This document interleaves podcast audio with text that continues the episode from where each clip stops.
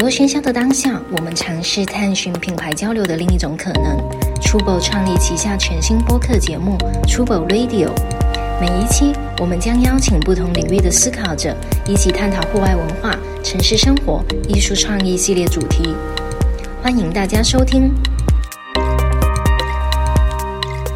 Hello，大家好，欢迎大家来到 Trouble Radio，我是 Amber。今天非常开心的迎来了一位专业人士，这位专业人士今天还自自备机器过来，非常的感动。 哎，方舟好，呃，大家好，我是方舟，真的挺高兴的，跟 Amber，然后跟 Trouble Radio 曾经有过一次聊天，过渡到的说一起录一期播客，然后我今天这正好最近不忙，然后就很开心的来了。呃，我之前在一个广播频率做音乐节目，然后现在呢暂时赋闲在家。 对对，没错，幸。啊当然好你最近不闲在家，我们可以抓到你过对，来。呃，当然，其实自己的播客也还有做吧，嗯嗯。呃，还在做一档音乐播客，然后。然后我自己也有听过几期，就特别有意思，就是你听着听着会听到一些意想不到的音乐这样子。好的，然后我还没哦有 Max，，我还没有听过。 你可以听一下，对我可以可以可以一定对，要我觉得听我觉得他推荐的音乐就是还蛮特别是的啊，对对对，还蛮 OK 特别的。是中国音乐为主还是西方都？嗯，都有。呃，国内这边，特别是偏所谓独立音乐这一挂的内容，嗯也是关注的重点吧。其实日常放的音乐或者推荐的音乐，就是哪儿都有。然后有的时候请到节目里来做客的这些音乐人嘉宾，就基本都是国内的。基本上每一两个星期，反正呃当然很多都是，确实也有不少是身边的朋友，但是嗯更多的可能就是发了一张专辑，我觉得专辑还不错，我嗯觉得可以有一些。深究的空间，嗯啊可以再一起来聊聊。前几天我还在我在车上面听上海的收音机台，因为上海很多明星啊什么的，嗯就有可能他们还会去收音机，还是一个推广的对对方式。对对，但反而别的城市，北方小一点的城市，他们根本不会，就天天就是收音机就是一些恶搞的节目啊什么的，好像学不到什么东西的感觉。恶搞的节目，就他们，比因如为他们说没有办法邀请到明星或者有真正的嗯，比如说学者来解释一些东西，就没有栏目，他们每天就其实重复内容，就啊就只能 OK，两个人在 OK 逗着搞笑啊，或者怎么其实是两个人硬 聊。对硬聊，对对，呃呃，对我前两天打车的时候还听上海这边广播有叫杨和苏做客，呃，当然我也不太熟，也是听了这个节目，听了两首他的歌啊什么的。对对对，对，其实就是很多很多音乐人现在不像以前说还会把上广播通告当成一个比较重要的宣传的途径。对，就是以前电视广播比较重要，对可能对对网络是一个新兴的东西。对对对，嗯 OK，那今天方舟特别在这里一个非常专业资深的音乐人， 所以我们今天就来聊一聊音乐的话题。可以啊。然后呢，我们跟大家科普一下，就是从我认识 Max 的第一天开始，他就经常给我们推荐侃爷。然后或者咱们可以先聊一下他的节目，不要聊侃爷，聊侃爷我就不会停说话，你就不停了是吧我就不停了。对，刚刚听一下 amber 有说你是学这个，呃，我之前读的学历是一个以社会学和人类学的方法论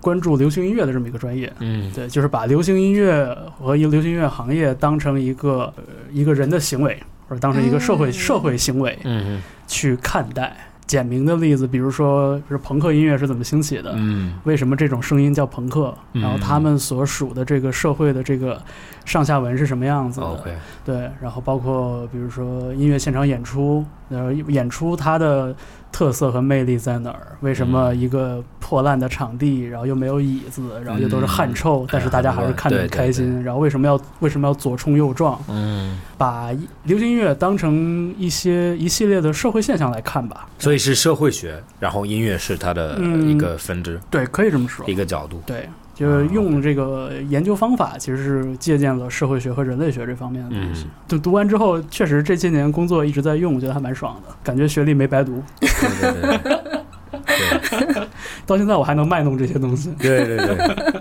不像我学的，哎都是那百度来，的。那来介绍一下朋克是怎么起来 的，来复习一下以前的知识。对吧？就朋克其实也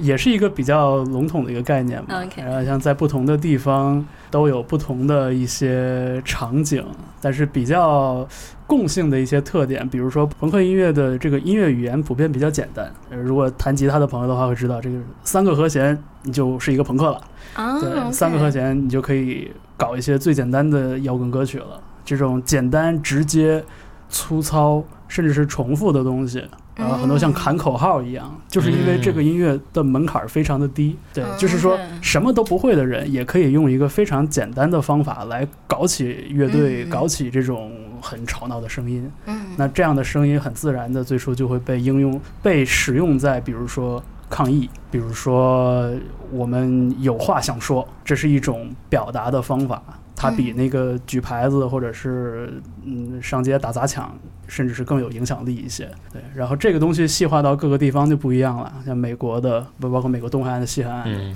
纽约当年的朋克场景就要跟艺术圈儿贴得更近一些。嗯但是像可能英国中部，像什么伯明翰的朋克，可能更多的就跟工人阶级子弟有关。这些人爸妈也干着这种日复一日没有什么希望的工作，嗯，OK 然后他们自己家里也不富裕，然后就无所事事，那就嗯干呗，就会有这样的一个一种姿态。共性之余，其实细化到各个不同的地方，其实大家的那个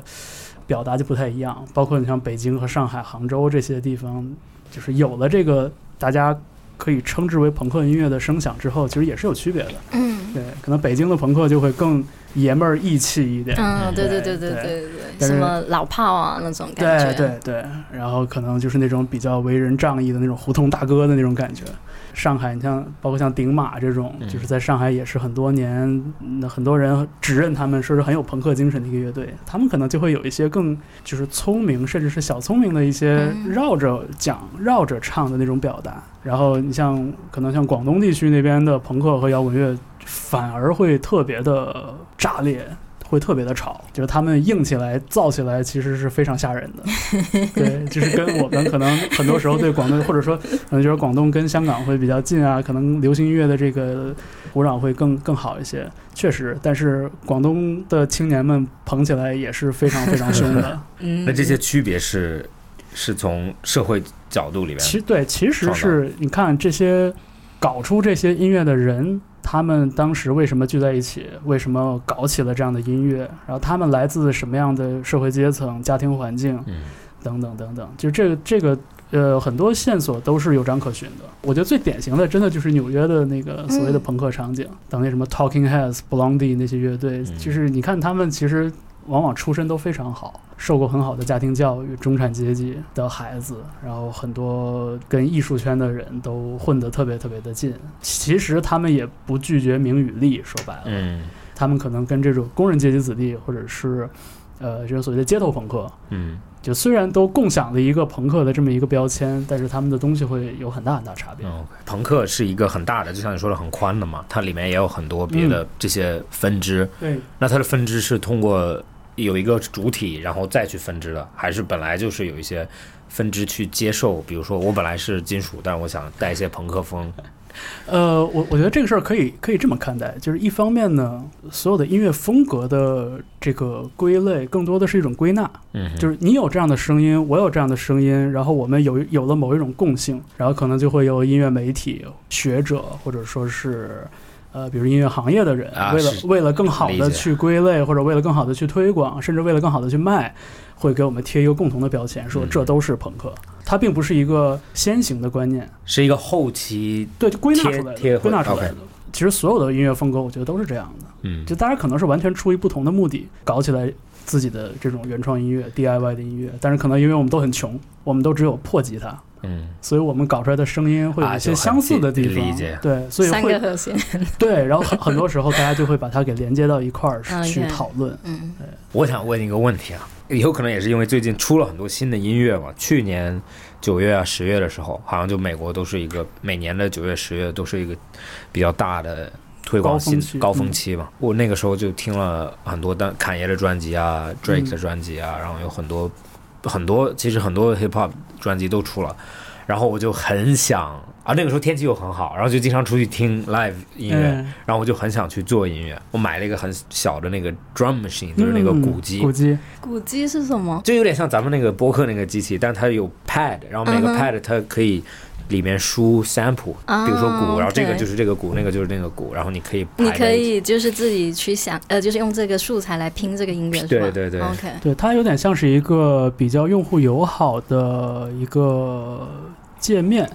然后，比如说我们日常的很多的音乐四四拍，嗯对吧？比较整齐的一个节拍，他就把这个四四拍给你具体化成十六个方块儿，嗯然后每一个方块你点亮了它就有声儿，你点灭它它就没有声音。每一个方块可以加载上不同的声音，你可以调整它的速度，可以调整它的音高。这样的话，它就哒哒哒哒哒，就十六个方块这么顺序的嗯重复的走，重复的走。嗯然后你就可以在这个重复的过程里边给这十六个点加上不同的声音，这样的话整个节奏就出来了。我我觉得其实更像编程，其实不太像演奏乐器。嗯，那它对跟对它跟演奏乐器其实还挺不一样的。对，其实，在特别是嘻哈和流行音乐里边，它已经被广泛的应用成就当成乐器来使用了。特哦特别是那 OK 个你应该知道叫 J Dilla 的呃，J 对 Dilla，当然对当对然对，然后他把这个东西做的特别有名的，叫对 MPC 对吧 NPC 没错， MPC，然后就是用 MIDI 文件，就是小的那种音音乐段，然后它就就像是个编程的东西，但是它就用它现场演奏啊或者怎么样，对就是有给它一个对，就像一个乐器去用的感觉。是是，而且一旦你把它，你把这个操作过程本身登峰造极化，你就可以。带上一些表演的色彩，你看，就比啊比如有的 OK 人可能敲电脑键盘，你你感觉他敲的跟有节奏一 样，对对对对对对，可能就是很简单的一个按键操作，可能在 J Dilla 这样的很神的这些很有想法、很聪明的，就是聪明绝顶的音乐人那儿，他就变成了一种可以演奏的东西。 Anyway，所以我在我在学习做嘛，嗯然后我就我买了一台那个机器，然后就在家里面试着做。做的时候，我就因为在网上看教材啊、视频啊什么的，嗯因为之前我觉得你在外面看的时候，你会觉得很多做这种 beat 这种 beat maker 或者嗯做音乐的人，因为喜欢或者没有通过。正规的音乐教育去做这个音乐的，嗯然后就通过这种小的 program 或者更更友善的呃界面啊，对去很容易的做出来软一首歌。件、硬件对，啊，但是其实真正开始做这个音乐的时候，你会发现，因为普通人他听到比如说一个鼓的声音，他就觉得这个是一个，比如说一个 kick 就是一个 kick，嗯，但其实做音乐的人里面，他们有无数个 kick，这 个 kick 也可以调整时间确实多确实多短多快，有没有对对对尾，有没有脆不脆，或者就是这个 kick 高频率低频率，所以真正开始玩这个机器的时候。我就发现了，我要学好多音乐的基础知识，嗯嗯，对，嗯要不你就真的在那边就是自己随便敲，嗯或者你只就能迷失在各种各样的声音里边。对，或者你只能嗯模仿你的教材里的东西，嗯但是你没有办法完全理解的话，你就没有办法真正做出来音乐。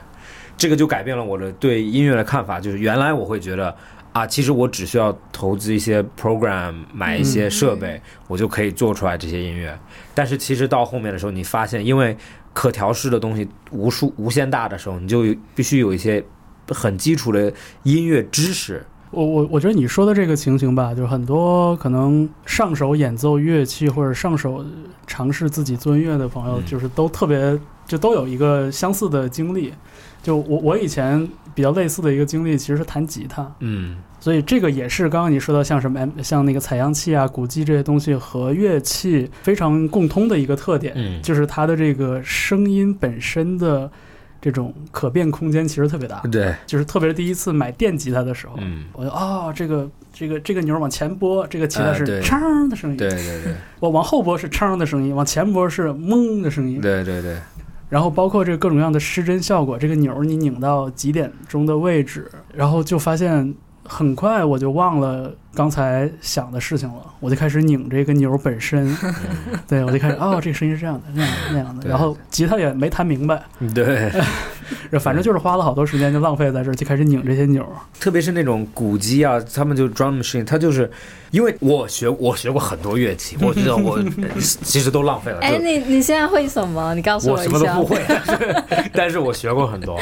我可以 OK。告诉你，我学过钢琴，这个是所有所有中国小孩子嗯应该都学过你。妈对让你学的吗？还是你对自己想学？呃，应该是我妈妈当时让我学的，然后 OK 学钢琴，嗯然后在学校的时候，我原来同学住校嘛，然后同学就学架子鼓，啊，然后我觉得鼓打很酷，对，打鼓然后很我酷就。去学架子鼓，然后学完架子鼓又然后又去学大提琴、小提琴，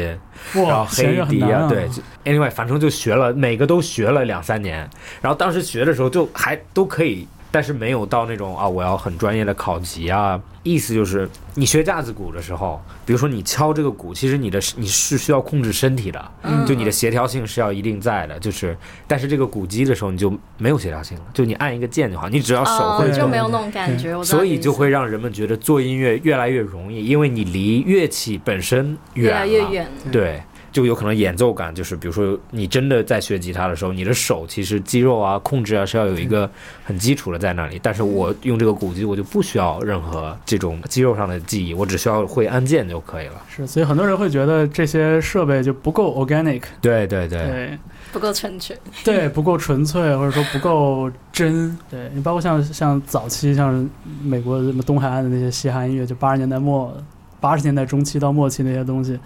可能最开始大家之所以想到采样这个主意，我觉得也挺天才的，嗯，就是没钱嘛，嗯，买不起鼓，对买不起鼓，我就我就找一个现成的鼓的声音，咚，我就把这个声音给它给它弄下来，然后我就反复的播这个咚，我也咚有了之后，我再来一个咚，然后对再来一个咚，很快这个东西就成了。你可能从最开始的角度来说，这个东西根本就不真，它都不是真鼓，它甚至是别人的鼓声。嗯对，对，但是很快就是嘻哈的这些音乐人们，他们就赋予了这样的声音一种真。以后大家听到这个声音，不会再想说哦，这个鼓声其实是从哪套鼓的哪一种型号上去采样下来的。大家更多会记着啊，这是当年 De La Soul 特别喜欢用的一嗯个、对对一对个鼓机的音色。哎，可是这样有一个问题，就这样算原创吗？其实最开始的时候，确实在这个版权上是有争议的，然后也是经过了长时间的扯皮，然后包括让步，早一代的这些嘻哈音乐人，他们的影响力也是不断的增大。所以慢慢的，这个事情还是被合理合法化了。对，就比如说乐器厂商，比如说 Roland，就是我专门请一个鼓手给你录一个咚，对吧？嗯你就不用再偷着用那个别人的不知名的那个咚了。乐器厂商，我付钱给好的鼓手买好的鼓，录一个咚，然后我把这个咚卖给你们这些嘻哈音乐人，你们做 beat 用吧。嗯啊，其实就是也经历了一个就是讨论期，很多人会觉得说你这个就是偷窃，你这盗版。毕竟也是大家看到的嘻哈音乐当时的这种商业潜力，嗯。嗯，厂商们是不会放弃这样的挣钱的机会的。我我想问一下，关于音乐类别里面，因为你是学这个，这是你有可能你看它比较客观。你对这些音乐，从比如说刚开始很早的时候就古典音乐，然后到现在的现代音乐这个过程里面，你现在很爱听哪一些，或者你觉得哪一些是最有价值的我我觉得我首先永远都是一个 rock and roll guy，啊？Rock and roll, OK，这么多年来没有变过是吧？对，我觉得说到底还是一个摇滚摇滚人吧，摇滚青年。我觉得这个就确实可能跟可能十二三岁、十三四岁的时候，自己对音乐的这个兴趣和热情大爆发的那个时期听了什么，就跟这个有关。十四五岁的时候，可能当时就是喜欢摇滚乐，也经典摇滚乐，然后包括所谓的所谓的当时叫英伦摇滚啊，嗯然后包括呃，当时也听到国内的这些早期的窦唯、何勇这一批摇滚歌手，后来就什么清醒啊、苍蝇啊、舌头，然后包括后边像这都是 Car- 中国 Cars, Cars，这都是对国内的国是吧内的 OK 对对。你要问我的话，就是就是 first and foremost 还是摇滚乐， ，Rock 对 OK，。然后除此之外，可能这几年会对爵士乐有了更浓厚的兴趣，嗯呃，不管是经典的还是说现代的这种比较融合的爵士乐，所谓现代的爵士乐也跟 R&B 啊和嘻哈音乐有特别多的融合嘛。是对，这其实是互相融合。最开始是大家都从爵士乐那儿掏东西，现在是就是互相掏。可能古典音乐我也是因为小时候学琴，所以听过一些，但是我觉得我的爱和热情不在那儿。 那啊 OK，为 什么 Rock and roll？我就说嘛，就其实可能跟十四五岁的时候，你知道，就是那个青春期那个阶段，嗯，听到的东西有关。但是说白了，我后来也想过这样的问题。我喜欢那种比较直接的、比较大声的、比较吵闹的东西。嗯对，然后这个东西最好是 in your face，嗯就是那种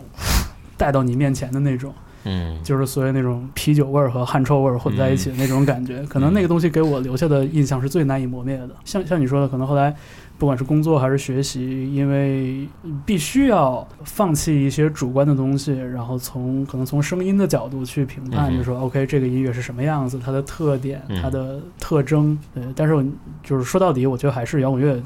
最打动我。对嗯就是这些年工作也能感觉到这个潮流的变化吧。可能对于我这个年纪来说，嗯十五六岁的时候，大家听听摇滚乐或者弹吉他、弹电吉他是最帅的。嗯对，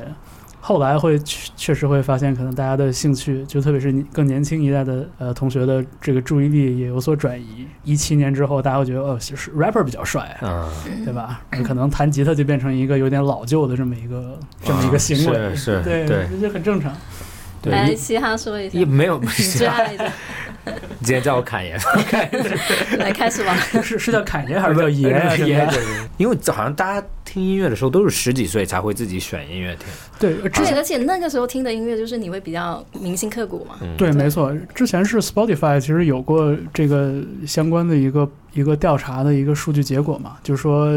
就是十三岁，呃，男生女生反正有一岁的差别，但我嗯不太确定了。反正就是十三到十四岁期间，你最喜欢的音乐其实是最不变的嗯，嗯那个爱。是，对，我觉得换算到中国，可能就是稍微往后，这可能会稍微往后推一对点。对对，就大家的这个青春期，可能来的也会比这个所谓欧美青少年来的晚一点吧。或者因为对音乐的接触这些东西也会稍微晚一点吧，嗯嗯是对是对是，因为我记得小时候在学校，有的时候你听音乐，老师都会说你，或者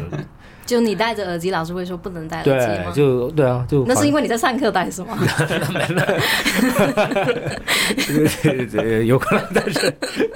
对，呃，哎，anyway，回到我的主题，我我刚我第一个呃乐队，我真的自己选择去听的，嗯就是 Linkin Park，啊，当然当然，当然但是但是我觉得 Linkin Park 是一个最融合的乐队，它就是大家最能接受它的是吗。里面有很多嗯 rock 的感觉，对对对有点那种还有还有 death 那种 death metal 那种 metal 的感觉，对对对然后但是同时又有很多电子，然后又有很多 hip hop 的，非常多嘻哈的东西。对，非常多嘻哈的东西。它其实就是一个非常。就是一个入门入门乐队嘛，就不管你喜欢哪确实个，你就第一个就听它，你就总有一首歌你 喜欢，所以我就刚开始就听他们，但后面就更多的是偏向 hip hop 去听。啊，但是我想说的是，因为这么多年了，我听这些专辑啊，其实我现在没有很喜欢老的 Linkin Park，但是我听着我会觉得很舒服，但我不会主动对去对，就听它就。现在听更多的是那种熟悉的感觉比较重。对，就你听到啊，对想起啊那首歌蛮蛮好玩的，或者那首歌放的时候，大家如果是同年龄都知啊都知道没那错首没错歌。对，其实我也很多，因为家人听什么也会影响嗯小孩子，有可能在国外，就是你大部分时间你会在车里面很久啊，就因为你对坐车跟家人出去嘛，一个地方到另外一个地方。但是我就记得那个时候，我妈妈很喜欢听那英啊，或者那种周华健啊、刘德华，然后反而我对这种歌也有一种。就是很亲切的感觉，就是嗯如果让我选的话，不能选现代的，只能选嗯他们那一代的，我就会选那一批。对，就反正你是你说这几个名字还真都是这种华语流行的这种经典的名字。所以我觉得就你喜是欢什么那英的歌？我不知我你你也喜欢那英是 吧？没有，就那哦，那英的声音听着是很好听的，对，就比如说 OK 《征服》是吧？是《征服》，就非常嗯超好。原来的专辑真的就那张专辑放在车里面，每一首歌你都愿意听。后期的专辑就变得很大很长，有些歌没有没有存在的意义，就是为了填一个时间啊。填空对对，呃，在车里边听音乐这个场景对于我来说就比较稀少。我不知道你在，比如比如在学校里边戴耳机听音乐的时候，嗯被老师说的时候，你当时听的是什么？磁带、CD 还是 MP 三？我当我们当时就是 iPod 小的 iPod，啊已经是对 iPod 已经是了 iPod，对对对对对。我上中学那会儿，就是每天会偷偷往包里揣三 张 CD，啊，对，然后就是上课的时候还会就是，因为你知道 CD 很大嘛，对对对就相对来说比较嗯大，然后一开盖儿，然后它还有那那个声音是吧？ 对，然后就对特别的扎眼，对对就特别的明显，蛮酷的。我记得原来就是索尼有那个东西叫 Walkman 嘛，是的，随身听。随身听对，然后有一个很大的 CD 在 腰上面挂着，然后确实戴着耳机在外面走路。我喜欢的音乐永远就很融合的原因，是因为在澳洲的时候，当时那个、嗯那个小时候就很喜欢那种，就我不知道是不是 punk rock，反正就是那种你知道 Blink Blink One Eighty Two， Two 对，然后他们就很爱听 Blink One Eighty 对对 Two，对，对，我不知道是什么音乐，那是他们就算 pop punk， pop punk，OK，、对，对，然后就当时很多人在听 pop punk，比如说宿舍里面就会轮着放嘛，一会儿 pop punk，一会儿 hip hop，一会儿 pop punk。然后，但是其实我感觉到，就是那个时候听的时候，其实他们已经有一些 crossover 的感觉了，嗯，就有一点就是 punk 带点 hip hop 的感觉，或者就是两个团队，它没有真正的是对立的，嗯，就像老的 rock and roll 和新和老老的 hip hop 是完全嗯 对对很对，两个极端对的，对对，像 Blink One Eighty Two 那种也是，就是它虽然在很多音乐特征上，就是还保留了朋克音乐的这种特点，就比如说简单的和弦或者上口的旋律什么的。嗯但是它整个的，包括乐队那整个气质什么的，我印象中就跟很多什么极限呃板、滑板哎街滑板街头运动还滑不板算极限运动，对就跟街头很多运动滑滑板运动啊、街头运动什么的，对，联系的非常紧密。对包括那他们那个特别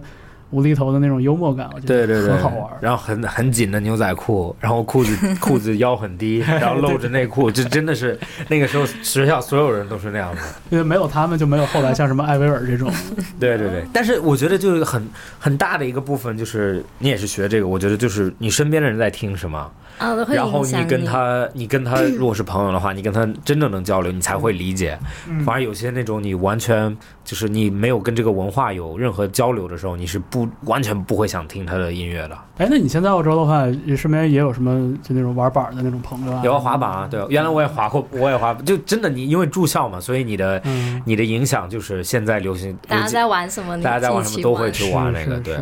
平时跟大家一起听 Blink，然后回家听那英。 回家路上是那一个对，然后到家了听 hip hop，到家听 Eminem、Fifty Cent 这种感觉。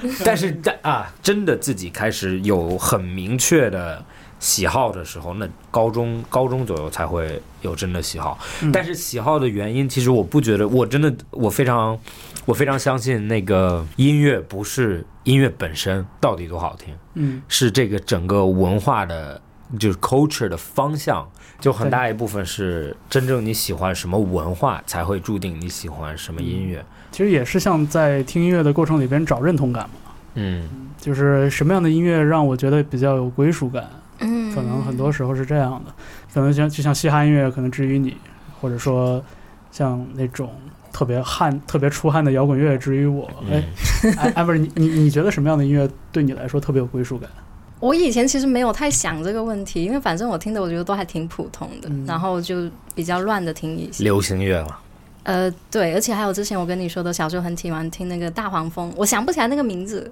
大黄蜂的那个弹钢琴的那个，对，那个我很喜欢。什么马大克西马克西姆对对对对， Maxim 就是一个 Maxim 钢琴家，然后他弹了有那野个，蜂飞舞，啊？对对对， OK 嗯，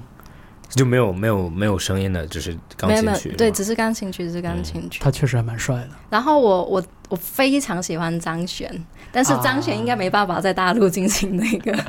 对，但我很喜欢啊张张悬悬是。谁啊我也是，诶，台湾的一个女歌手，对。啊？但我我觉得我可能的点是在于歌词，诶，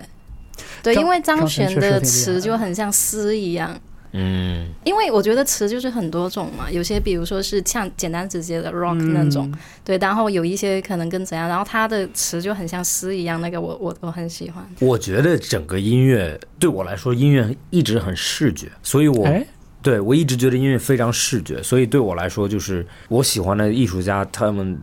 一直都是视觉体系非常强的，就是这个人的从音乐到他的 MV 到他的整个人的穿着，啊哦，是一个非常统一的 tone，就是这其实有可能就是刚刚要说侃爷，就是为什么我觉得侃爷一直非常对我来说非常很感兴趣，就是因为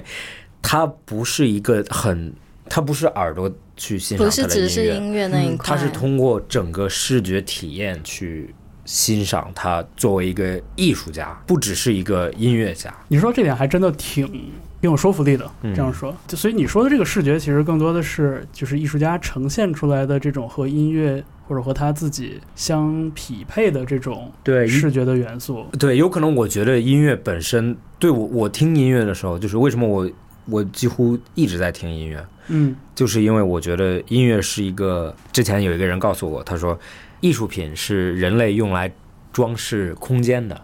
嗯音乐是人类用来装饰时间的。哇，这个话说的很妙哎。对，所以很聪明所以对我来说，就是比如说我在街上走路，我现在的感觉就是这，我现在要有一首歌去配乐，就像我在街上走着，就像电影里面有配就乐，感觉有背景音乐， 对，就是跟或着那者个或者你心现在走，情你今天的呃感觉就是你现在这首 歌的，对当当当， 对对，或或者对比赛前，或者你今天很嗯 down，就是放一个很抒情的歌。所以我觉得歌本来对我来说就很视觉，然后侃爷又做着他的整体的展示方式，嗯又跟这个视觉非常切合，就是他嗯有可能做歌的时候他已经有一个空间感，嗯，然后呢，这首歌在这个空间里面就非常符合。如果你能感觉到他的表达方式的话，你就能找到这个空间，嗯然后你在这个空间里面放这首歌的时候就非常完整。哎，那你们帮我解答一个问题，就是为什么侃爷那么那么红啊？还有就是为什么现在嘻哈音乐那么受欢迎？对，我觉得你可们以。你们来解答，我很想，解答我一下很想知道为什么嘻哈音乐这么怎么火是吗？呃，这个问题我能提供一种解释，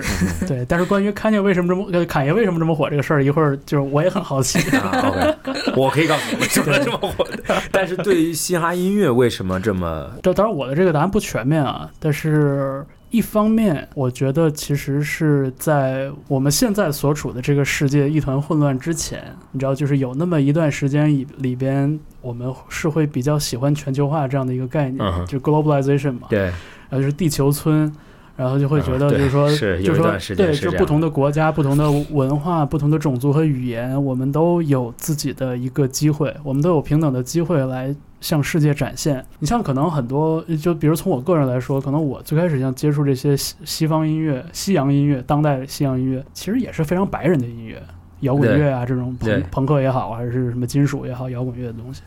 但是恰恰是在我们比较推崇全球化的这个时代里，那那一段时间里边，其实我接触到很多粗暴的说就叫黑人音乐，你可以细化出很多东西，比如说 soul 和 funk 这种很有对律动的东西，对然后嘻哈也是其中之一。就是我觉得是全球化的这个大背景，给这种诞生在北美的呃黑人音乐呃黑人社区里边的这种音乐一个走向全球的机会。嗯，然后我就是这个走向全球的机会过程中受益的一个在亚洲的人，啊嗯就是这个全球化的这个这个大环境，我觉得是原因之一。什么我没有听懂？为什什么亚洲的人？我们那那段我没有听懂。可能我刚才说的有点绕，就是就比如说像我，我是一个生活在中国嗯哼，的一个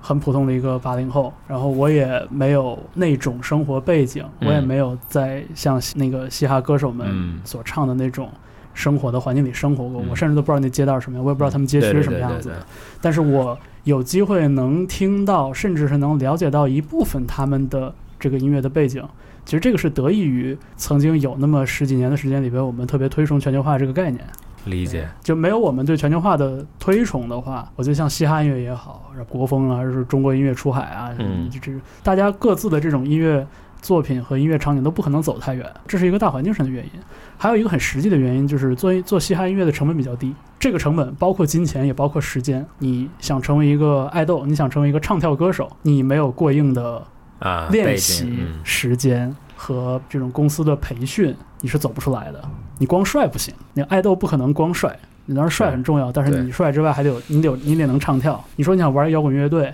你得买琴、琴、效果器、设备，然后你得找到人，然后你得花很多时间排练，这个时间和精力的成本是非常高的。但是相比来说，嘻哈音乐的成本就要低很多。你像这个是你你还愿意买一个鼓机，说去自己鼓捣鼓捣这些东西？你不愿意买鼓机，你可以买一个现成的 beat，对对，你甚对至是从从 YouTube 上自己或者扒一抠个一个扒一个抠一 beat 个出来，免费的对，对扒一个，嗯，我先用着，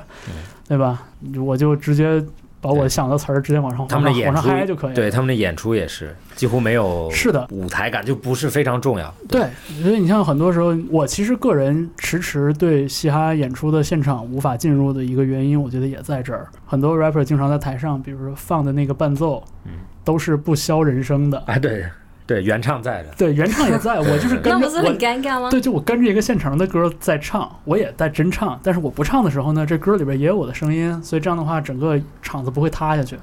哦然后歌曲结束了，就很粗暴的那个伴奏摁停，对然后再加一个哦叭叭叭叭那个那个音效出来对，对对对我就觉得这个东西它不够不够真，就是嗯，对就是在听起来还挺对随意就的，是在舞台上，我我一直期待着能看到一点特别真实的功夫。嗯理解。对，但是这个话说来，就是成本真的很低。以前大家说，哎呦，这朋克很简单了，朋克三个和弦你可以写歌了，你可以雷蒙斯了。其实我觉得像现在的话，嘻哈更简单。嗯你找到一个自己觉得舒服的 beat，然后你有想讲的话，你对就可以开始了。嗯是我觉得这个是嘻哈音乐之所以在这几年尤其流行的一个特别重要的原因。对，说到我的理由，呃除了全球化和就哎，全球化我没有考虑过，但有可能你说的很对，就是互联网啊这些东西让你接触到这些对，有可能原来音乐就很封闭，然后你的你在的国家会对很限制这就你，地域性比较强。很很限制你听的。然后后面你说的，比如说成本低，这个是我很能理解的，嗯然，后也相对简单，就是你不需要接触真正的乐器，你更多的在电脑上面就可以完成大部分的音乐。其实对我来说，我觉得为什么嘻哈音乐火，我觉得有很很重要的一个点是，那一代的年轻人，他们应该是。对传统音乐的门槛啊，或者它的氛围感啊，就是你爸爸妈妈听的音乐，嗯你对它的距离感是非常大的，它有点像一个一面墙，就是你很难，因为你的生活的环境完全变了，就像你说的，有可能互联网啊就是或者你小时候面临的问题和他们小时候面临的问题区别特别大，嗯，然后你听到嘻哈音乐或者 hip hop 这种文化，它其实就是一个，我觉得嘻哈有点像 punk，它就是为了反对现在的所有东西，是你说音乐应该是这样的，不，我说音乐应该是这样子。你说我应该做这个，嗯或者我就做我想做的，不是我该做的，嗯因为你的要求已经对我没有任何限制了，或者嗯你控制不了我了。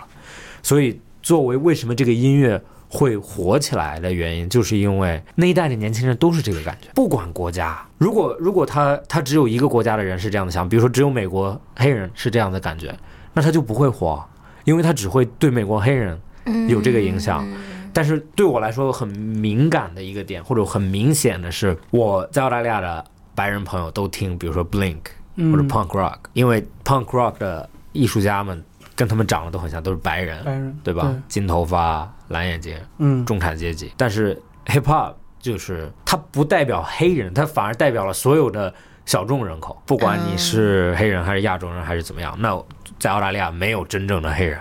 就或者他们的黑人就是那种黑嗯土著人的 OK 感原觉住原 OK 原住民嗯，那他们有他们自己的音乐。那作为一个亚洲人在那里，第一，OK，我听 punk，我怎么 punk 也不可能像你们金发蓝眼睛这种 punk。啊，那我去听什么？那我听传统亚洲音乐，就东中国的音乐 吗？那你你有没跟那有？英产生不了共鸣。对，我也不是，我可以跟那英产生 共鸣，但是但是我没有办法沟通我和那英的共鸣，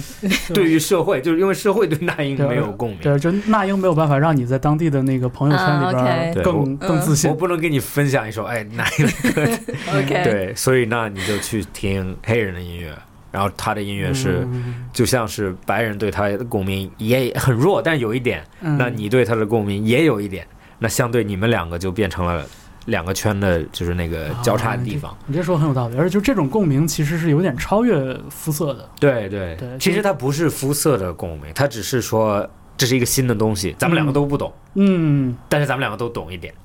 对，不是你这个是你的音乐非常明显是 punk 是从 rock 来的，对，然后 hip hop 是完全从一个咱们都陌生的角色角度来的，所以我就觉得作为为什么亚洲人都很喜欢 rap 的原因，就是因为你看现在真正的 rapper 都是从美国回来的，对，他从美国对回来，我觉得原因不是因为美国对，OK，有一个原因是因为美国 hip hop 本来就火，但另外一个原因，他们就是代表那一部分小众人群在嗯美国的。那不管是黑人、亚洲人还是是嗯怎么样的印度人或者怎么样，你就是那个小众人群。那个 Baba Rising 他们不是代理了嗯很， ，Baba Rising，对他们对代理了很多其实是亚裔音乐人，对对就不对只是华人，就是亚裔音乐人。我以前从来没有想过，就是说一个一个，你说它是厂牌，或者说它是一个 agency，我觉得都可以。嗯就我没有想过，就是说有一天亚裔这个身份可以成为一个音乐公司去界定自己艺人的一个标准，嗯嗯哼，我以前没想过。对，对，但是后来想想，其实首先就没有什么不可以，其次是可能我对美国的那个那个环境，特别是在美国的亚裔或者华人生活的环境，或者说对， 其实就是整个华人在海外生活的这个这个环境认知还是比较少的。可能我有限的个人经历，可能我就就是留学留学生嘛，嗯，留学生就你之前在哪里啊？英哦，国，在英国，英对国，对，但就是更多的是还是就是念书读学位，而且嗯没有那个真正的，特别是像像青春期时期对生活的这样的经历，所以我觉得就这部分也是像 Baba Rising 这样的品牌给我带来的一个提示，就是说。呃还有一种亚洲人或者亚裔人的生活，我是不了解的。哦，这个是对这个我在澳大利亚长大，但是我很喜欢，一直很喜欢美国文化。我在澳大利亚的时候，我从来没有，我也其实对美国那个文化的共鸣也是很弱的。嗯但是你能感觉到，就是在美国，你如果有美国朋友的话，嗯你会，你比如说你问他，这个是像一个笑话一样，就是哎，你哪里人？他不会告诉你哦，我是美国人，他会告诉你我是美国哪里的人，就像开玩笑一样，就是说他恨不得把街区告诉你，就是哦，你是哪里的？我是某个街的，我我又不知道是哪里。我之前只有一个德国朋友是这么严谨的，对对对对对。然后，然后我觉得，因为他们的范围就是，首先美国人这个是不用讨论的，就是我们身上与口音啊、嗯穿着啊、我的外表啊，就代表我是美国人，非常强了。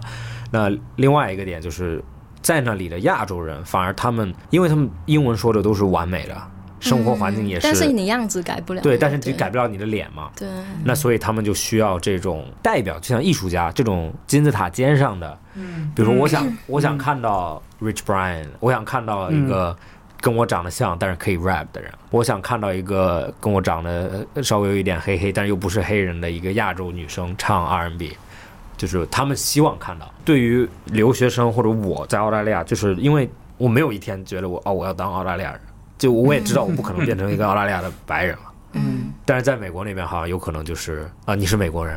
所以你就你家就是美国。嗯那很多人就说，那我家是美国，那我为什么这没有长得像我的人在电视上？所以就是一个更大的社会问题。一个身份认同的问题。对，我觉得还真的就是回到了身份认同这个事情，而且就是抛弃一切就是跟意识形态有关的讨论，我觉得好像美国确实是一个挺好的一个一个范本吧。就是就嗯之所以大家管管那个地方叫什么大文化熔炉，对，melting melting pot， pot，melting pot，我觉得还真的不是没有道理的。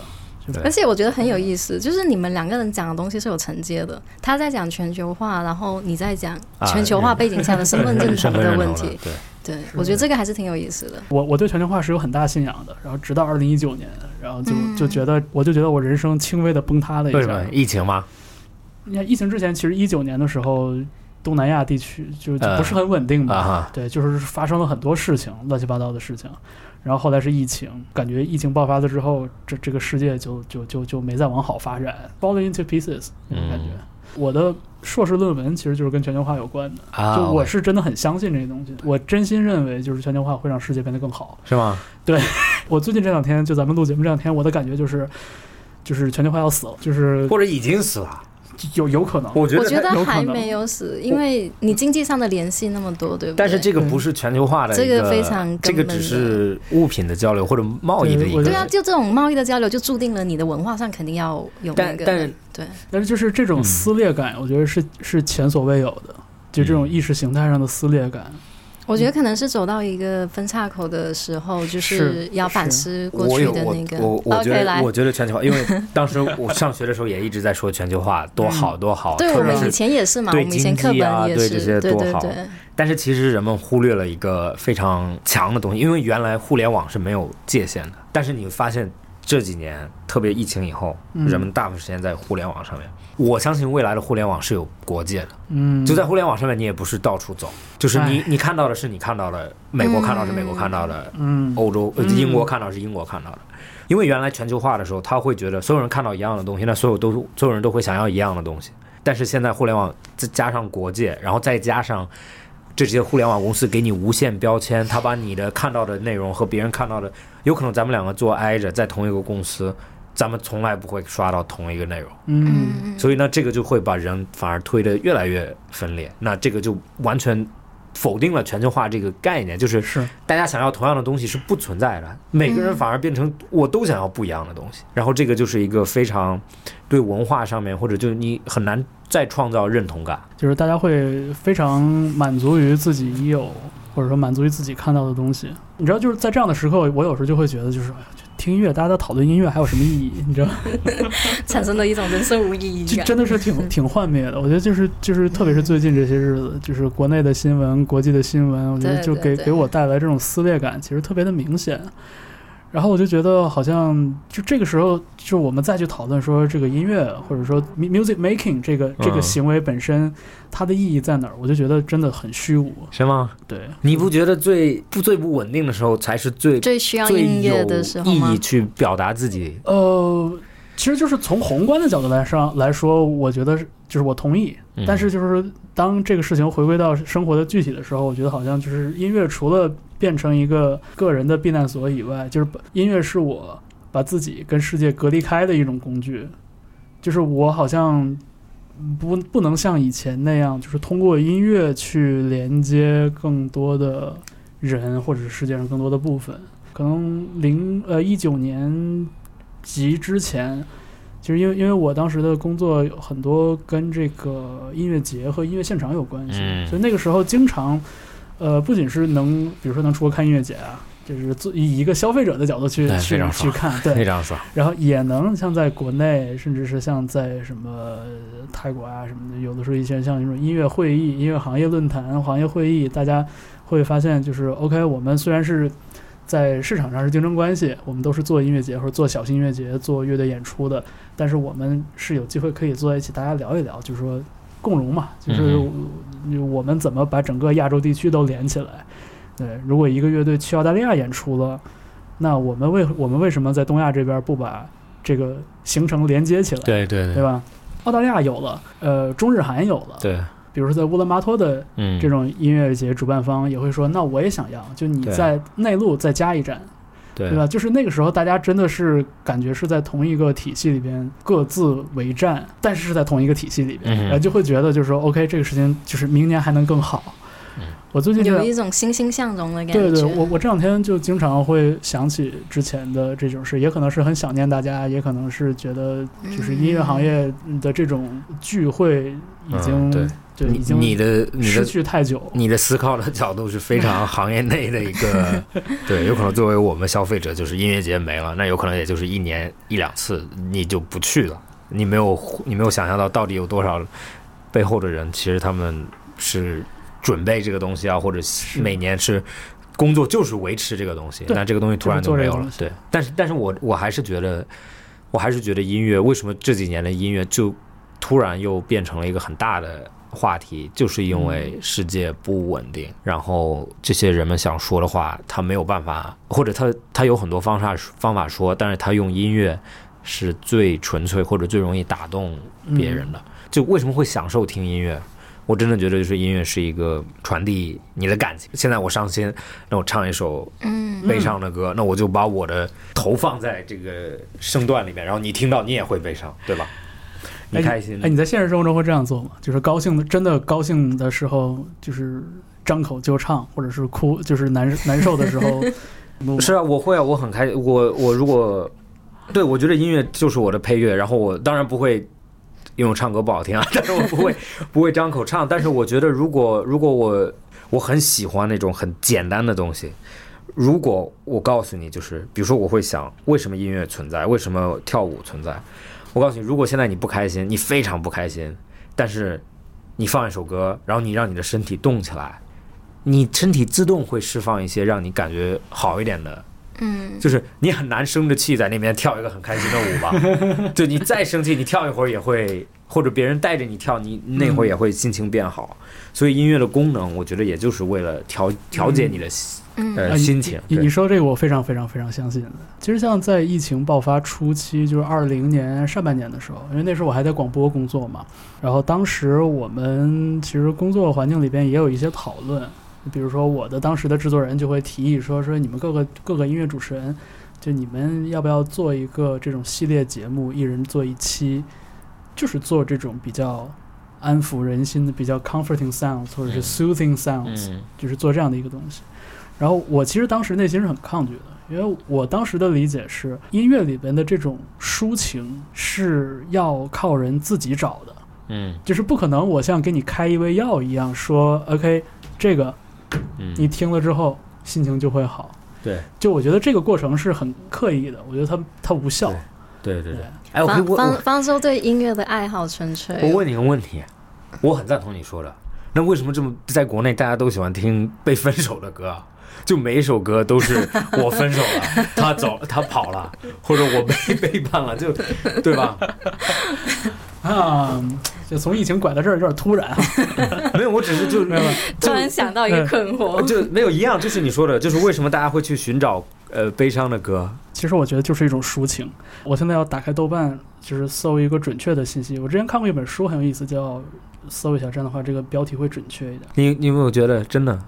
我知道你说，你知道我小时候看那个香港那个音乐在颁奖嘛？啊然后当时香港里面有一，好的，反正就有一个那个颁奖的领导，他就说了一句话，他说：“你们不要整天做这些歌，就是一直在讲情情爱爱、分手对对这对些对对。对我们的什么，我们的香港音乐呢，也要做一些更多元化的什么什么。对对对对对我但但是确实，但是我不止看过一次，就是还是关于像刚当年香港的，就是这种流行乐坛黄金期的一个讨论。那就说爱情是流行音乐里边最重要的主题，嗯没有之一，它占到了最大的比例。然后在这个最大的比例的份额里边，关于失恋、是最大的，关于 单恋、关于爱情里边，甚至都还没有在一起， 只是对单恋就。是关于爱情里边失落的那部分，占到了爱情这个哦主题的绝大多数。 ，OK，嗯所以就确实，我我其实就还觉得还是一个还是一个共鸣吧。就可能有的时候，比如说呃上班遭受到的委屈，其实可以被投射到，比如说一首关于失恋的歌曲里边儿。就可能我在这样的歌曲里边，其实情感上的那种共鸣是类似的。 OK，对，可能就是说，因为确实爱是一个最广泛能被人理解的话题。如果我写一首歌关于老板怎么骂我，啊太太明确了，对吧？对吧？嗯，但是 OK 如果如果我写了一首歌，其实是关于我在爱情里边被骂了，或者我在爱我在我在这个爱情 OK 关系里边受到的伤害，我觉得这个是可以转移的。嗯，对，所以就是大家寻寻求的还是一种安慰。然后我刚才想说的这本书，这本书也是不久之前我看那本书，就叫《为什么伤心的时候听慢歌嗯，》。 对，它其实是这这本书其实是一个就是心理咨询方有心理咨询背景的这么一个、这么一个作者，他写的一个加拿大人。然后他就从一些角度，然后去讨论的这个问题，就是为什么伤心的时候大家喜欢听慢歌。嗯然后其实这里边不仅包括像我们刚刚说的这种寻求情感上的安慰，其实也包括像呃正向能量一点的一些情感上的话题，比如说喜爱啊，比如说友谊，然后信仰。其实信仰也是嗯流行乐里面很重要的一部分，可能因为咱们生活在一个就是特别没有哎，这 不也不是没有信仰，是没有一个明确的信理解理仰解，大家各自的信仰比较分散。对对对，对，就这个宗教色彩，宗教色彩不是很重的一个国家。 OK，对， Siri 说的这种东理西，解可能我们讨论的比较少。其实这个也是流行乐里面很重要的一啊部分。 ，OK，理解，对，所以这这本书还挺好玩的，就是作为一个这种、嗯，呃，比如蹲马桶的时候那种呃休闲阅读，就是增长一点无用的谈资，嗯特别合适。对，嗯。但是我对我的问题是，为什么中国就所有人都听慢歌？所以就对啊，因为就是寻找安慰嘛好。像流行乐就不一样，在国外就好像就是很多都是流行乐都比较开心一点，但中国的流行乐都比较可是你不觉得火的那些，或者是说比较啊传承下来，还是很多都是爱情啊是的主是题是是是对，就我还有一种一种想法，但是没有太仔细论证过，就是跟你像 amber 刚才说到嘛，就是听歌的时候会注意到歌词，嗯其实歌词就是它给流，就是华语流行音乐带来的这种，往大了说，其实是文学性，呃，占到了很大的一个比例，就是这个影响很重。就是我们为什么喜欢听这种什么失恋的歌曲啊嗯什么的，其实很多时候是一种文人的忧伤，就这个对于音乐来说是一个。就是附加的这么一种附加的忧伤嗯，就是音乐本身，当然就是它从音乐流行音乐制作的制造的这个角度来说，我刚才说的都有效，就是大家喜欢听失恋情歌，但是文字，特别是华语音乐的词人们的这个贡献，绝对是一个加成，就是它让这个华语流行音乐尤其的悲伤，就是 extra 悲 伤，因为它因为它的词是吧？因为词，因为文本，啊就，是他们就是这个词的这个部分带来了很多文人的这种忧伤在里 面。啊，OK，我我觉得这个也能也能一定程度上能解释得通，但是我没有仔细论证过。因为想到就是其实很多，特别是香港，比如说哦那个黄金零星年代的那些作词人，其实对大家对真的是对变着法儿写对对。情爱和这种忧伤。呃林夕到黄伟文，我觉得就是大家都是各有各的绝招，没错，但是大家写的其实都一个主 题。你看黄伟文给给陈奕迅写那些歌里边也是变着法儿唱忧伤嘛，对中文中文本来就因为它的语言结构有可能就能把很很复杂的东西融入在一个很短的句子里面，嗯，然后能让你对想了很，久。那相对于英文就比较直白对一对简点，单对对，简单一些，是这种文文人的文人的气质。刚才我说，像疫情期间我们的那种讨论，其实后来我也变得很释然。我就说，OK，那就是我可以我可以做，然后我不要再努力的去想说我做这个节目会得到一个什么样的反馈，有一个什么样的结果，给大家带来了什么。我就是做了，你爱听不听，你要是听到了，能有一点所谓的安慰也好，或者这种情绪上的这种共鸣也好，那是最好的。但是谁都别强求，对，谁都别强求。我觉得就是自发的最好。就像就就像可能你听嘻哈音乐或者听 Linkin Park 当年那种感觉，就是我们听音乐如果能在音乐里边找到的这个共鸣，找到的归属感，就是这个事情自然发生是最好的。谁强加在谁身上都没必要。我也不会因为说是你是一个生活在美国的华人，我就一定得按着按着你的脑袋给你听八八 rising 的东西，嗯对吧？对对你要是能你要是能找到共鸣，那就最好了。还是我还是回到就刚刚你说的“八八 rising” 啊，或者这种找到共鸣，我真的觉得为什么侃爷火？嗯嗯，回到这个问绕题，回来了到这个问题，为什么侃爷火？嗯，是因为他抓到了社会的最抽象，但是又最准确的脉搏。你知道他新的那个 Netflix 那个 documentary 吗？叫 Genius 嘛，对吧？哦，OK，就看没看有有一个新的看有一个 OK，新现现的在 doc- Netflix 上了是 Netflix 吗上，对，刚刚上第一集，我没有看，嗯，但是所有人都在看，但是我我我想等它出完了我再看。那个 documentary 是二十多年他的职业生涯里面从最早到现在，然后他的历史其实我可以给大家解释一下，就他他刚开始是他进入这个音乐行业，他是一个 producer，hip hop producer，只做 beat，但是他一直特别想唱，但是大家就说啊，他的形象啊，或者他的，因为侃爷当时年轻瘦瘦的，就长得有点那种就是帅帅的，然后穿着粉色的 polo 衫啊，或者整个视觉就。不是那个时候的 hip hop，那个时候就是五十 Fifty Cent、Eminem 那种嗯大肌肉、金大金链子，然比较后街头气的，街头气，然后穿一个背心，然后但是侃爷在穿时尚的 Gucci 的鞋子或者怎么样，然后他就只被做音乐接受，然后但是他经常在里面会藏他的声音在音乐里面，他整个 style 也是跟声音非常，就是他没有说乐器就只是比如说鼓类、琴类这种，他把人的声音也做成一个乐器。哦，OK，所以他会用很多原来的 sample，就是那种很古老的那种，就是就是原来老的歌，然后就有旋律有人在唱，然后但是他把这个声音调得更高，然后更快，然后就藏在背景里面去当一个乐器一样，嗯嗯然后他就去做这些歌，然后他的声音也在里面，然后慢慢慢慢他就打破了 producer 不能原来说 producer 不能唱，然后他就变成了第一个可以唱的 producer，、然后他就做第一张专辑，然后第一张专辑就是 College Dropout，他有一首歌叫 Jesus Walk，然后那首歌最有意思是赢的赢了一个奖，嗯但当时赢的奖是最佳 Gospel Music。 ，Gospel， Gospel 就是我不知道怎么说，福音音乐，对，就像传教福音一音样。对乐，对，然后就意思就是那个那个时候你看到的时候你就知道，OK，是音乐界还不知道它是什么，嗯就没有把它放在 hip hop 里 hip hop 的面，领域里边，嗯就大家不知道它是什么，但是音乐好听啊，那就赢了一个这种很莫名其妙的奖。然后第二张专辑其实叫 Late Registration，那个专辑里面其实最。打动我的就是又变了一个整体的风格，它里面用了非常多交响乐，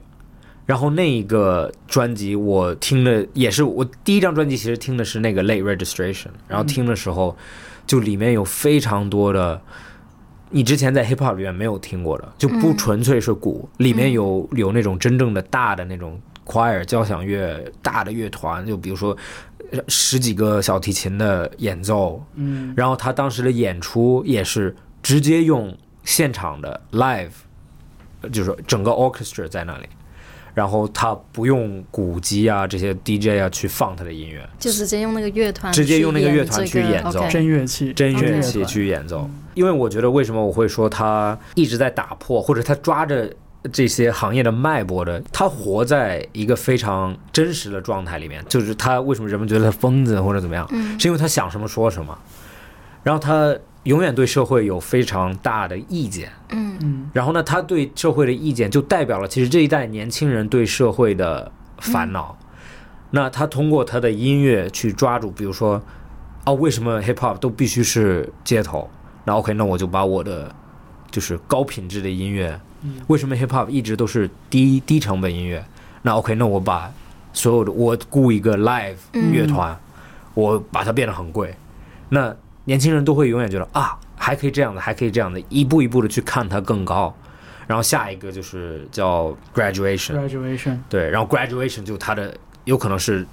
pop 里面的巅峰吧，就那个专辑你真的听每一首歌，每一首歌都好听，然后每一首歌都上过榜，嗯，然后那个时候就有可能真正抓到了所有的行业，因为里面还有 Daft Punk 就把那个电子音也带进来对，然后里面又有非常传统的 hip hop，然后就把这个 hip hop 门真的打开了，然后其实下一张专辑就是叫808 Eight O Eight and Heart， Heartbreak，我还刚刚还想说你都记得，我都记得，我已经，对反。正我是打我是打开了那对个对对，页面， Eight O OK Eight and Heartbreak 是他做这个的时候，因为他到那个已经绝对到巅峰了嘛，嗯，然后他就做了一个 Eight O Eight and Heartbreak，然后这张专辑出的时候，所有人在骂，嗯骂的原因是因为他在说你是唱 rap，为什么你在唱歌？哦 OK，你记不记得那？你记不记得那次做 article 的时候，我给你我选了一个 Eight O 对 Eight 的歌，你你跟对我说过，对对对，然后他为什么？么在唱歌？对用为什么用很慢的音乐在唱？嗯，然后他的观点也就是，同时就是为什么不能唱 rapper 不能唱？嗯，对吧？那就他一直在打破框框，那所以就一点一点的。然后其实后面有很多，比如说他出完那个以后，出就出了那个《My Dark Twisted Beautiful Fantasy》，对吧？然后那个专辑，我记得他也之前做过 interview，他也就说过，因为上一张专辑被骂嘛，然后他说、OK，你嗯骂我对吧？那我给你一个完美的专辑，这是他自己说的，嗯我给你一个最完美的专辑。所以这个专辑你真的去听，也就是这个，我觉得是他的音乐品质感里面，就是还是可以享受的音乐最高的一个 level。然后他在这个里面就真的每一首歌，就是又有他之前的所有东西，比如说又有又有琴，又有这种 live，然后还有芭蕾舞在里面跳，然后还有又有非常硬的 hip hop，非常重的808 drum 这种鼓声去听，然后就把他原来所有东西都合在一起了。这这张专辑的当时我听的时候就已经有一点错乱的感觉了，对，你就不知道它它是什么音乐，你不知不知道，道他那个 point 是什么，对哦呃吗？不就是感觉 point，什么都就有，你不知道它是什么音乐了，已经，它就是好听的 OK 音乐。然后它有歌里面是七分多钟嘛，然后然后有 interview radio 的人就问他，他说七分多钟为什么你会选择去做七分多钟的歌？他说这首歌不是为了收音机的，因为收音机节目在美国就是两分半三分钟，就对嗯就就要就切就割叫嘛 radio friendly，对 radio friendly，那我就做一个七分半、八分钟的，让你整个 schedule 是乱的，你没有办法在我歌中间放个广告吧？他抓，我觉得这个抓到了很重要的脉搏，就是社会的脉搏，原因是因为他发现了歌已经不靠 radio 去，嗯，不知道 radio radio 去推广，对他靠的差不多是嗯开始往 streaming 走了，就是开始人们去从 Apple 听，从 Spotify 听，从这种网易云啊这些东西。然后他这个做完以后，当时很有名的嘛，就在上舞台抢抢 Taylor 的麦嘛抢 Taylor 的吗？ ，Taylor Swift 啊，你没有看过那个吗？哦我没有，就就他那他个们时候一起同台的时候吗？没有，那个应时该是一个候颁奖礼吧？，对 MTV MTV OK 颁奖礼，然后那个时候 Taylor 和 Beyonce 有一个 MV，然后嗯 Beyonce 那个 MV 是那个三个女的跳舞那个嗯 All the Single Ladies 那个，然后侃爷就觉得那个 MV 非常好，然后当时 Taylor 赢了。然后他就非常烦这种有点政治投票的感觉啊 OK，然后他就 Taylor 上去领奖的时候，然后他就他就拿着麦，他就说不好意思 Taylor，我拿一下麦。然后他给他说，他给 Taylor 说，他说我很开心你赢了，但是 Beyonce 的 videos one of the greatest of all time。然后他就把麦还给他，然后他走了。啊，然后那个时候 OK 所有人就开始骂他嘛，确实是不按常理出牌到了这个程度，就是很多人已经觉得，就是已经很难判断他是就是在艺术上出格，还是真的做人出格了。啊，对对对对对，就有一点就是他那那个时候也喝酒嘛，那个时候也对对醉了，就是然后就人们你说的非常对，就是嗯有可能就是你的作品再好，我也有点不接受你这个人这个人本身人本身的对，但是最后面那一张专辑叫 E Easus 那张专辑、嗯，嗯 e a s u s 对我来说是我觉得现代音乐里面最重要的一张专辑，因为大家其实可以看它的封面，Easus，E 的封面就没有封面，嗯就是一个 CD 壳，裸盘，罗盘，然后他他当时解释这个封面的原因，是因为他说这是给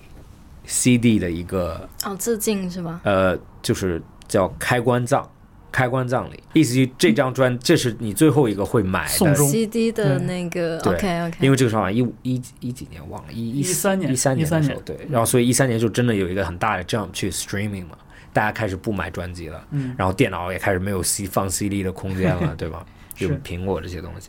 所以就，然后当时这个专辑也是十，它变成了原来二十多首的专辑，二十多多首歌的专辑，然后突然跳了十首歌，是这样，然后一个一个整个 album 好像才五十多分钟，四十分钟，四十分哦钟，嗯对，然后就打破了传统，就是大家觉得哦，我买一张 CD 二十多美金，二十多澳币，我一定要最少一个多小时的对音乐吧。嗯但是他突然啪四十分钟的音乐，然后里面有每一首歌都非常强，非常不按常理出牌，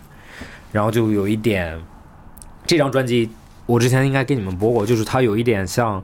用交响乐的方式去做 hip hop 音乐，嗯就里面有非常多的大的冲突、大的起伏，嗯就像如果你听贝多芬的，有点像看电影的感觉，就是从很安静到很一开始，然后有个高潮，高然后潮，哦又对怎，样？然后高潮中间又有非常大的冲突，嗯然后嗯突然突然，比如说突然鼓完全没有了，换成琴，嗯然后就有可能三十秒全是琴，然后跟原来一点衔接都没有。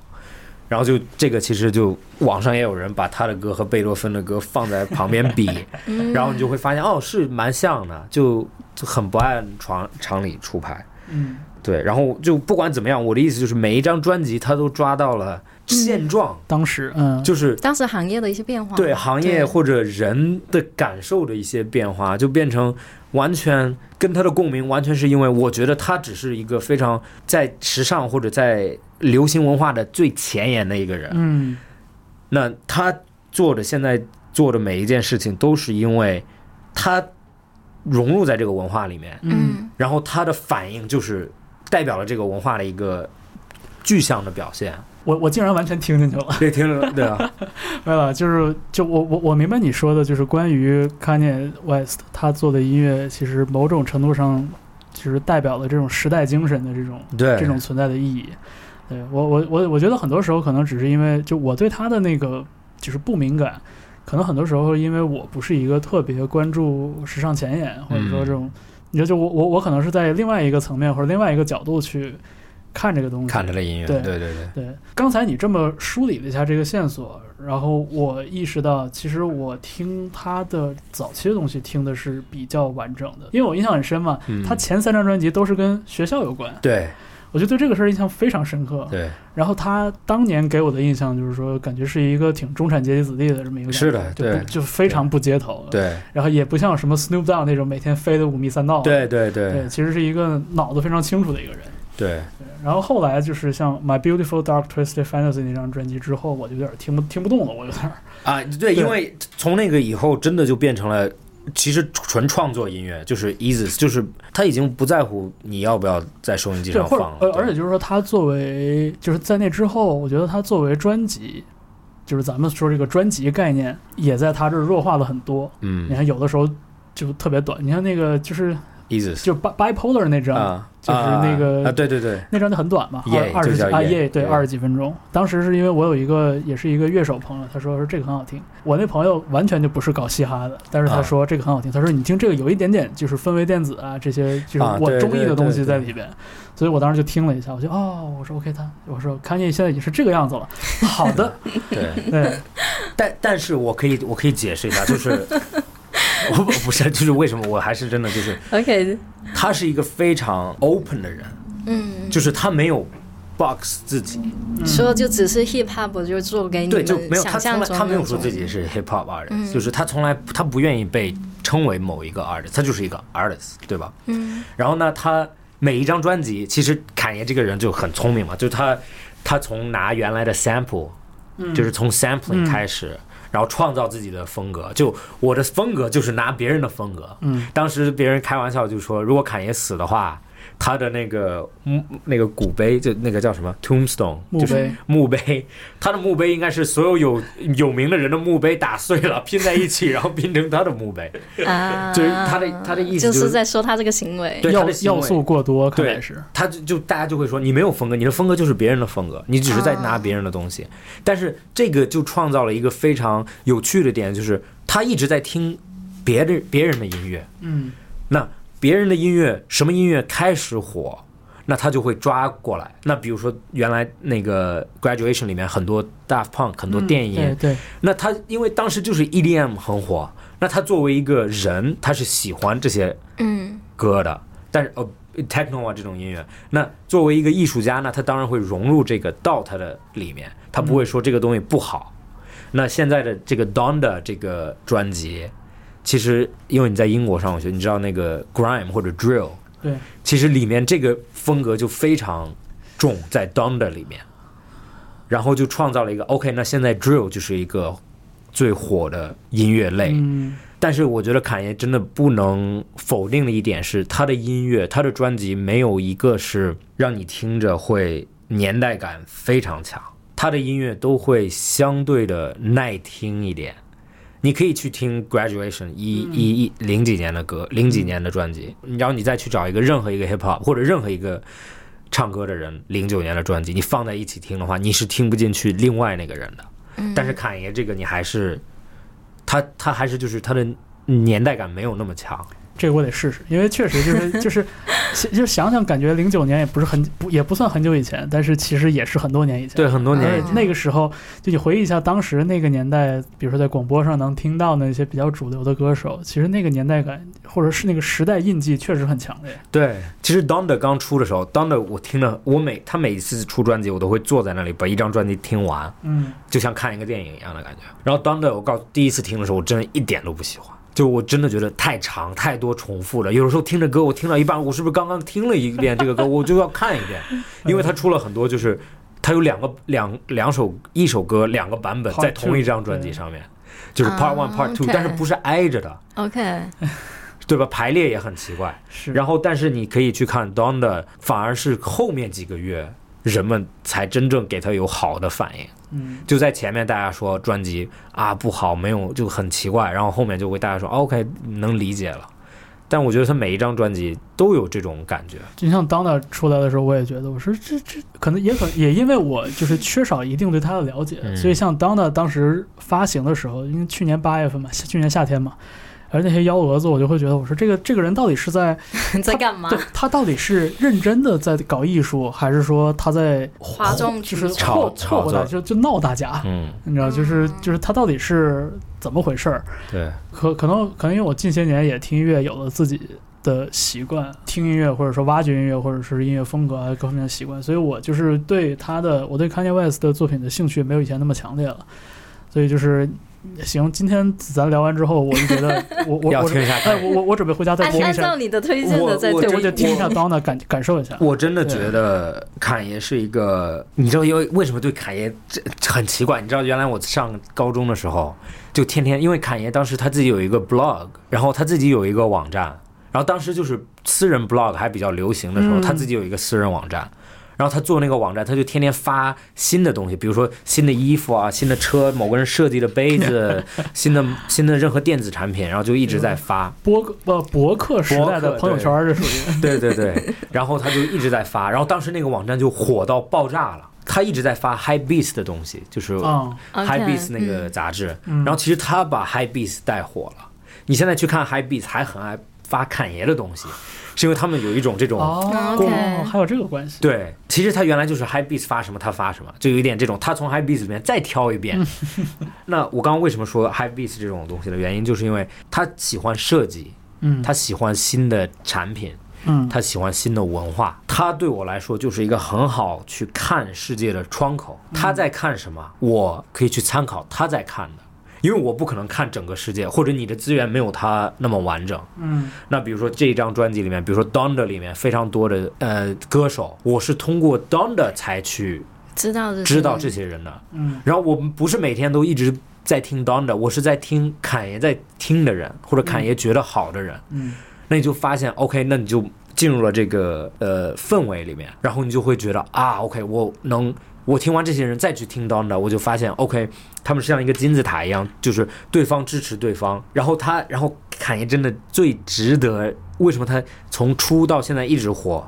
就是因为他每一个专辑都是完全不一样的风格。然后我记得他有一个 interview 里面在说，他说他不想当那种艺术家，就是第十张专辑和第一张专辑区别没有什么区别，就没有什么区别。他说这样子没有把艺术家当成人看。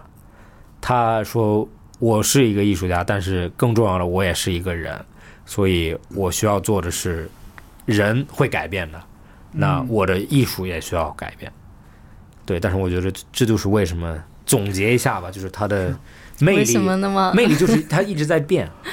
OK？我我整个的这个叙述逻辑还是非常通顺的。嗯我会忍不住想一个问题，就比如说，除了像你这种，就真的是这么多年一直在追随着听，就是他也涨，你也涨，嗯然后你们一直保持着一个比较一致的这种嗯嗯，成长或者说是变化的是步调以外，像你刚才也说到，像 Kanye West 各各张专辑，或者说他各个专辑的时期，嗯哼。音乐和他的美学其实还是有很多不一样的地方。对对你你你觉得他在不同时期会吸引到就是特定的不一样的群体来追随着他吗？前期的会，你你能感觉到他前期前几张专辑，或者就是一直在走向上的弧线，嗯然后就一直在到那个 My Dark Twisted Fantasy，嗯到那个以后，其实我觉得他也觉得他对音乐行业也失去了兴趣，因为他们现在现在美国那边的艺术家们，也就是说厂牌啊或者唱片公司，其实唱片公司就是放高利贷嘛，对吧？唱放完高利贷，然后拥有你的作品，嗯，然后拥有一辈子，然后你每一次演出就是为了他演出，所以他有可能对这个行业也失去兴趣，然我后我觉得也是因为他这么多年的积累，他现在面对音乐行业其实掌握了一定溢价的这对个对，他资的本平台已对经大于嗯嗯音乐平台本身了，所以对所以他就有可能对音乐行业就失去了那个真正的就啊，我想通过这个东西赚钱，那他就比如说做那个时候就以后就开始做椰子做鞋子，嗯，对所以就他就 OK，我发现了 OK，我要做产品才能真正赚钱。音乐是他表达，他因为是音乐人，他真的是个音乐天才，所以他回到音乐去表达自己是最自然的，就像一个作家写写诗写词是最自、嗯最自然的。那比如说，咱们作为咱们自己，比如说有些人喜欢运动，有些人喜欢找朋友聊天，有些人就只是你的表达方式不一样嘛。那他在音乐里面就是有天赋的，那他每一次定期会回来表达一下自己，但是不代表他没有在做别的事情。嗯因为之前我们我也跟侃爷，我见过他，嗯我见过他真人好几次，然后我跟他一起做过鞋子，哦，然后我就其实从工作模式里面，嗯你就发现他，你在外面看到他，新闻里面和他真人，那就是他真人，嗯，就是一他毛就是一这毛一样，他就是这么 疯狂。哦，他比如说你看到他在街上很疯狂，戴着黑色面具，他没有在装，他不是回家了面具就去掉，有可能他在家自己看电视也是戴着面具的。嗯对，就这这就是我这就是现在现在的 Kanye West 里边我不能理解，我不能我不能懂的那一部分了。嗯，对，对，就是他非常艺术家人格。或者他就是他真的状态就是像一个小孩子一样。嗯，就比如说我跟他开过会嘛，坐在那里，本来是讨论鞋子，嗯，没有说鞋子一，他讲了一个小时故故事，然后就说哦 OK 我要走了，然后他就 走了。然后我们跟设计师坐在一起就就啊，他会觉得很就是 hard to work with。对，但是他的 vision 很相对是清晰的，就你没有办法坐在那边说，哎，侃爷坐在这里，我需要看让你看这个细节，对对他不会看这个细节的，他相信你去看这个细节，但他要告诉你我想做的东西是什么。就创意的方向是什就么？你可以去看他的鞋子。哦我给你讲一个很搞笑的东西，就是就是他的鞋子，呃，我跟你说，他讲这个故事，我入职第一个星期就听他讲过。太哎好了，这正好到了我完全不了解的部分。对对，OK，只有一只鞋。 ，OK，这有一只鞋，你可以去看椰子所有鞋，其实都有一个非常简单的逻辑，就是侃爷的鞋子，它的后跟部分，从脚后跟嗯到脚踝，就是你的跟腱嗯，是向前倾的。就是它的整个哦视觉是像它的鞋子像个三角形一样，像个山一啊，样，我明白你的意思了。嗯是这样子。嗯，但是传统行业的鞋告诉你后跟是要向后的，因为你的脚是向后的，啊因为因为对对因为你对的你的动动态是向后的，对，所以他当时就一直在告诉开发团队必须让它向前。他说完他也不在乎你怎么让它向前，就但是他也他他有给大家一个特别明确的理由吗？没有他觉得就这双鞋要像就一好座看山，对，他就说要向山，然后当时他在就做这，么简单的理由对，他就或者他就觉得这个视觉好看，啊？这个啊视觉非常好看，嗯，嗯嗯，所以就是一个非常创意主导的我那但是种。作为作为做鞋的人或者作为一个设计师的话，你会告诉他不，看你的脚踝在这儿，对啊。就但是但是你他你把这个念头，你至少得把这个念头合理化，对吧？但是他不在乎，然后你就会发现现在的鞋子，本兰奇亚嘎或者任何鞋子，他们都会把后跟拉的特别靠后，嗯，然后这样子就给空间，视觉看着是向前的，嗯穿着还是正常的。呃，感觉是，嗯所以，所以整个逻辑，然后当时跟他工作的时候，你就学到一些东西，就是啊，你知道太多知识的时候，反而封闭了你的创意，因为你觉得这个东西不可能，但是他觉得可能，然后最后他做出来了，反而你是傻子，你觉得不可能。然后反而就是别人要开始追跟这个风了，因为太多人活在框框里面说，不能这样子，不能这样子，不能这样子，嗯或者就你知道我们做播客，就是嗯，播客的逻辑，就是当时跟 Amber 也在讲，就是我从侃爷那边学 学的，就是我们做播客，很多播客在网上都是有要有栏目嘛，对人们需要有栏目主题，对，但我就跟 Amber 说，不，我们不需要栏目主题，我们只需要坐在这里跟人真的面对面聊他的生活。但是就是对我来说，这是最好的，或者别人不愿意做的，然后或者就是收音机台不可能这样子做，嗯，就收音机确台实不可能说确实哦，不好意思，下一个小时 一个半小时我们不知道说 什么，但是你要坐在这里听我们一个半小时。嗯，但是确实播客就有这个空间去做，反而你会创造一个新的品类，你就反而不在框里面，有可能这个东西非常好。如果你在框里，你永远会觉得做不了。反正就是说，从做播客和广播的这个就是从业人员的角度呢，我确实能想出一些方法，想出一些论调来合理化你的这个想法，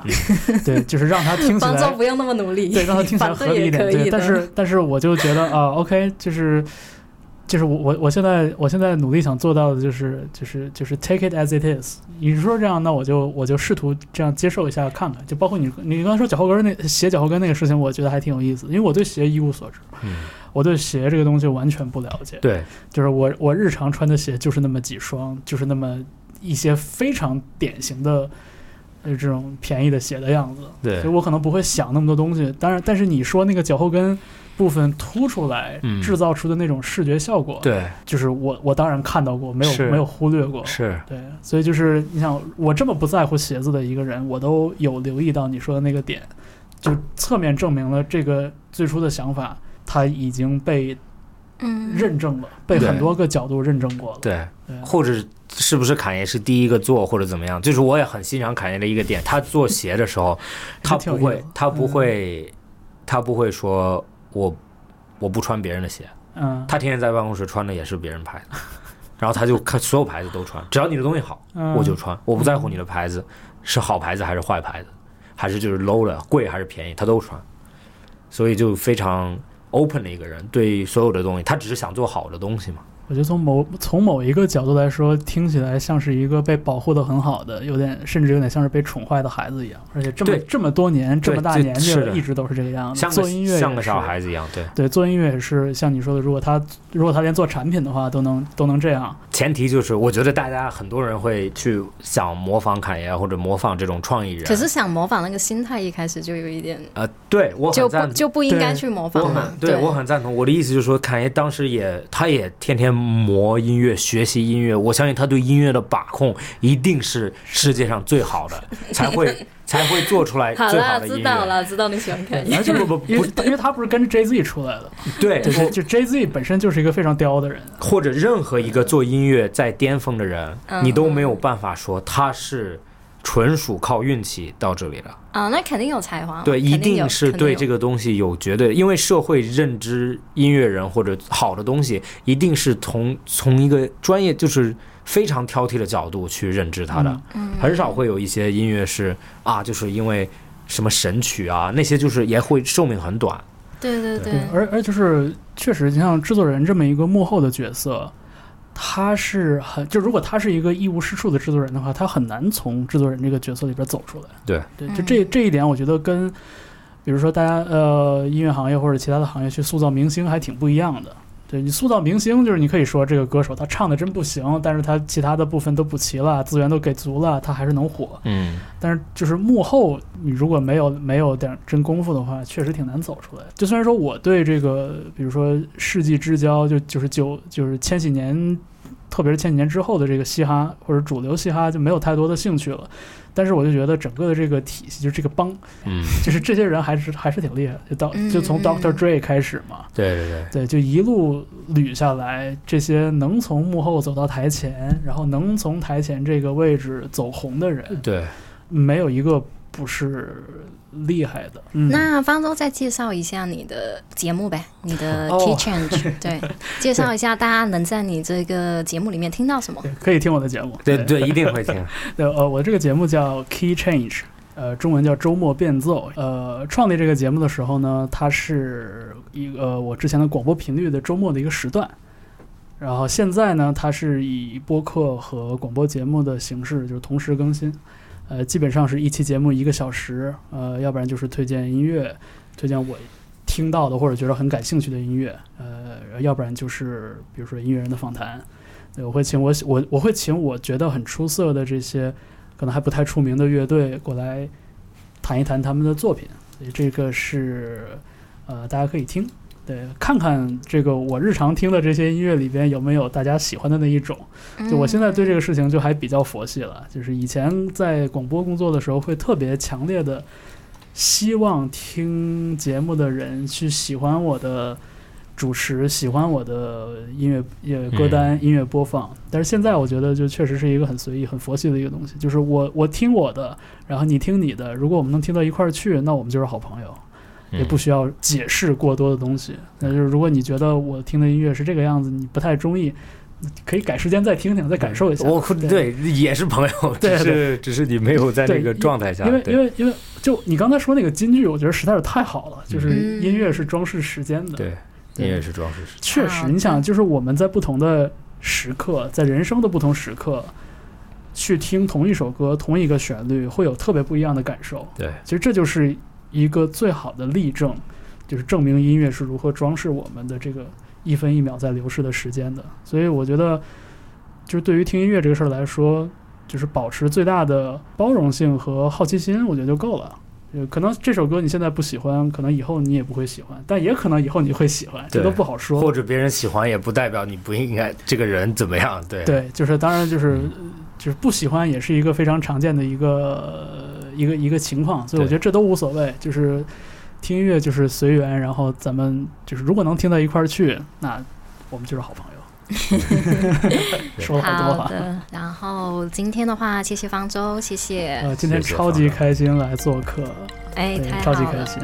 然后也今天谢谢 Max 又跟我再一次讲了再一好次多对看夜的事情，对，好多重复听过的事情你又讲了一我应该遍，好开一的个，侃爷的博客。没错，你另外开一个吧。